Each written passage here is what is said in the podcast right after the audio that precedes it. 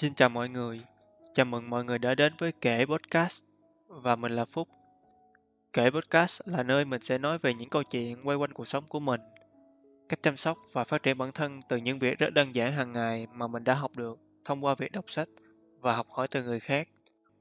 Và những chia sẻ của mình cũng chỉ dựa trên quan điểm cá nhân nên nếu có gì sai sót xin được mọi người góp ý. Mọi người có thể nghe podcast này ở kênh youtube Phúc Nguyễn hoặc có thể nghe ở các nền tảng khác như Spotify, Apple Podcast, Google Podcast. Một lần nữa, xin chào mọi người. Như mọi người cũng thấy ở tiêu đề, hành trình đến với sách là điều mình muốn nói đến đầu tiên trong kênh podcast này. Vì có lẽ nhờ đến với sách nên mình mới tìm thấy được con người thực sự của mình. Mình muốn kể lại câu chuyện thời đó bản thân đến với mọi người nhờ việc đọc sách mang lại. Những thay đổi từ những việc rất nhỏ nhưng lợi ích mang lại là rất lớn trong cuộc sống hàng ngày. Những điều có thể nhỏ bé với nhiều người nhưng đối với mình thì nó đã thay đổi hoàn toàn cuộc sống của mình từ cách suy nghĩ cho đến hành động. Và cũng coi như một phần nhờ sách nên mình mới đủ tự tin thực hiện kênh podcast này.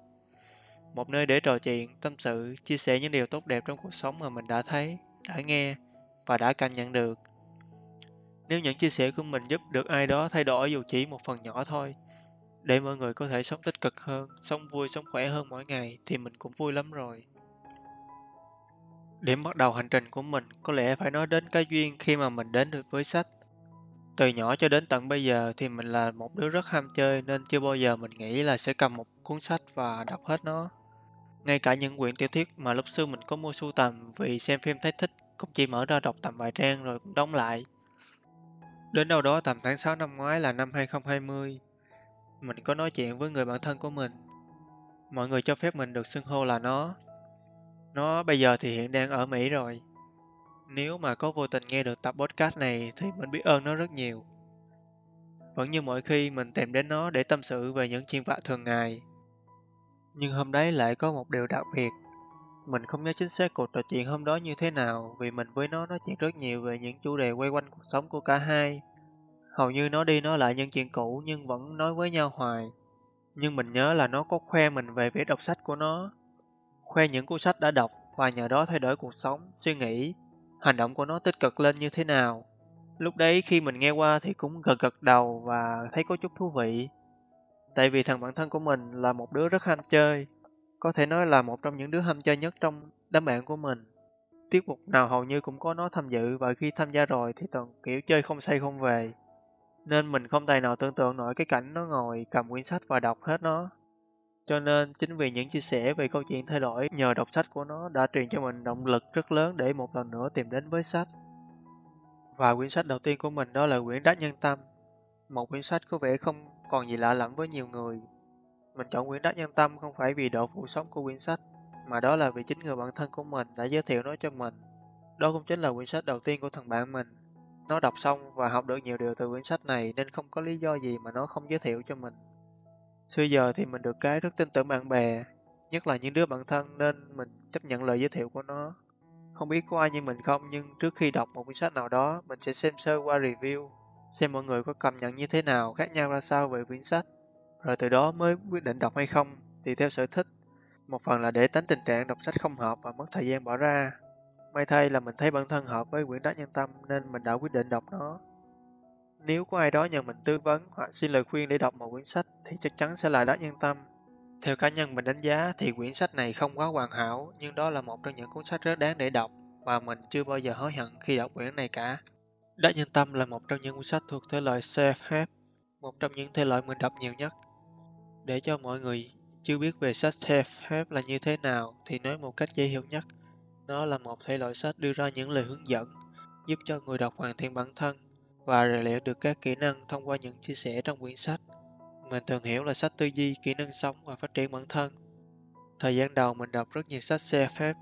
Mình có tham khảo trên các trang mạng xã hội thì nhận thấy phần đông mọi người không đọc loại sách này nhiều lắm. Và có cả những người đặc biệt không thích. Thậm chí là dành những lời lẽ rất không hay dành cho quyển sách. Mình cũng không hiểu vì sao là như thế.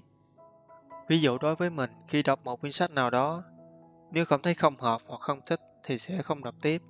Còn nếu quyển sách đó theo cá nhân mình đánh giá thật sự tệ, thì mình sẽ review sơ về quyển sách đó một cách khách quan nhất. Để những người sau tìm đến đọc thì cũng nên cân nhắc trước. Thế là đủ rồi. Việc đọc một quyển sách tệ rồi dành những lời phê bình quá nặng dành cho quyển sách, ví quyển sách như thế này thế kia thì không nên một chút nào. Chúng ta nên đánh giá tinh tinh thần văn minh lịch sự. Có như vậy mới thể hiện được một con người đọc sách và có hiểu biết. Với riêng cá nhân mình và mình tin chắc rằng cũng sẽ có rất nhiều người giống mình về việc nhờ đọc sách self-help mà mình mới trở nên tốt hơn, sống tích cực hơn, hiểu biết nhiều thứ hơn. Đọc sách self-help cũng tạo tiền đề cho mình đọc nhiều loại sách khác. Sau một khoảng thời gian nghiền ngẫm sách phát triển bản thân, thì mình thử đọc sang những thể loại khác. Mình quyết định đọc thử một vài quyển tiểu thuyết nổi tiếng như Đấu trường sinh tử, Cuốn theo chiều gió và Mật mã Da Vinci. Mình công nhận là đọc những quyển tiểu thuyết rất cuốn. Đọc tiểu thuyết nó không khác gì chính mình là nhân vật chính của một bộ phim. Tự mình có thể liên tưởng ra khung cảnh trong những trang sách. Nhưng đọc được một thời gian thì mình chợt nhận ra là những quyển sách thuộc thể loại tiểu thuyết nói chung thì chỉ nên đọc ít. Đọc để giải trí thì được, chứ đừng nên dành quá nhiều thời gian cho nó vì sẽ không nhận lại được kết quả gì mà đôi khi còn phản tác dụng. Cá nhân mình chắc có lẽ vì đã đọc quá nhiều sách self-help nên không thể nào cho phép bản thân đắm chìm trong những câu chuyện trên những quyển tiểu thuyết, nên mình đã bỏ đọc tiểu thuyết. Nhưng đôi khi mình cũng đọc những tác phẩm của bác Nguyễn Nhật Ánh vì những câu chuyện của bác kể rất giống mình hồi nhỏ. Và cho đến thời điểm hiện tại thì mình đã bắt đầu tìm hiểu sang triết học, tâm lý học và các loại sách của những tôn giáo khác nhau. Mình cũng xin nhắc lại, đây chỉ là sở thích đọc sách của riêng cá nhân mình, nên mọi người cứ thoải mái đọc sách mà mọi người thích. Thời gian đầu, vì một số lý do nên mình chưa thể mua sách giấy để đọc. Vậy thì lúc đó mình đọc bằng cách nào? Có lẽ nhiều người đã biết hoặc chưa biết, thì mọi người có thể tải một số loại sách gọi là ebook được cộng đồng chia sẻ trên mạng xã hội. Có nhiều định dạng ebook khác nhau, nhưng mình thường tìm sách có định dạng file PDF vì dễ xử lý sau đó khi tải về rồi thì mình cài đặt thêm một số app để hỗ trợ việc mở file PDF. Trên điện thoại thì mọi người tìm kiếm trên cửa hàng ứng dụng của mình. App tên là Rick Era. Với mình thì Rick Era rất tốt. Có nhiều chức năng riêng dành cho việc đọc sách như đánh dấu trang, lưu trang đang đọc dở, hay là những câu cần ghi nhớ và đặc biệt là rất dễ sử dụng. Hiện tại thì mình vẫn đang dùng vì có một số loại sách không bán trên thị trường nên phải tìm file PDF để đọc. Còn trên máy tính thì mọi người có thể tải app tên là Foxit Reader. Chức năng cũng khá giống Read Era trên điện thoại. Không biết mọi người có app nào hay hơn và tiện hơn app này không? Nếu có thì có thể giới thiệu cho mình và mọi người khác cùng biết. Vì mình là một người luôn tôn trọng tác giả nên mình đã mua lại toàn bộ số sách mình đã đọc trên app. Một phần là để ủng hộ tác giả, phần nữa là để làm kỷ niệm. Để sau này nhìn lại có thể nhớ lại chặng đường khi xưa mà mình đến với sách như thế nào. Với lại mình là một người khá tiết kiệm, nhưng với việc mua sách ủng hộ tác giả là một việc đáng làm nên mình không ngại chi. Mọi người nếu có điều kiện thì cũng nên mua sách bản quyền để ủng hộ tác giả nha. Và để kết thúc tập hôm nay, một lần nữa mình xin được cảm ơn thằng bạn thân của mình là Ân vì đã góp công rất lớn trong việc hình thành nên phút của ngày hôm nay. Cảm ơn mọi người đã lắng nghe tập podcast này. Nếu đây là lần đầu tiên mọi người đến với podcast và cảm thấy hay, thì mọi người có thể cho mình xin một like ở YouTube để được nhiều người biết đến hơn, cũng như là động lực quý báu để mình hoàn thiện ngày một tốt hơn, chất lượng hơn phục vụ mọi người. Xin cảm ơn và hẹn gặp lại mọi người ở những tập sau.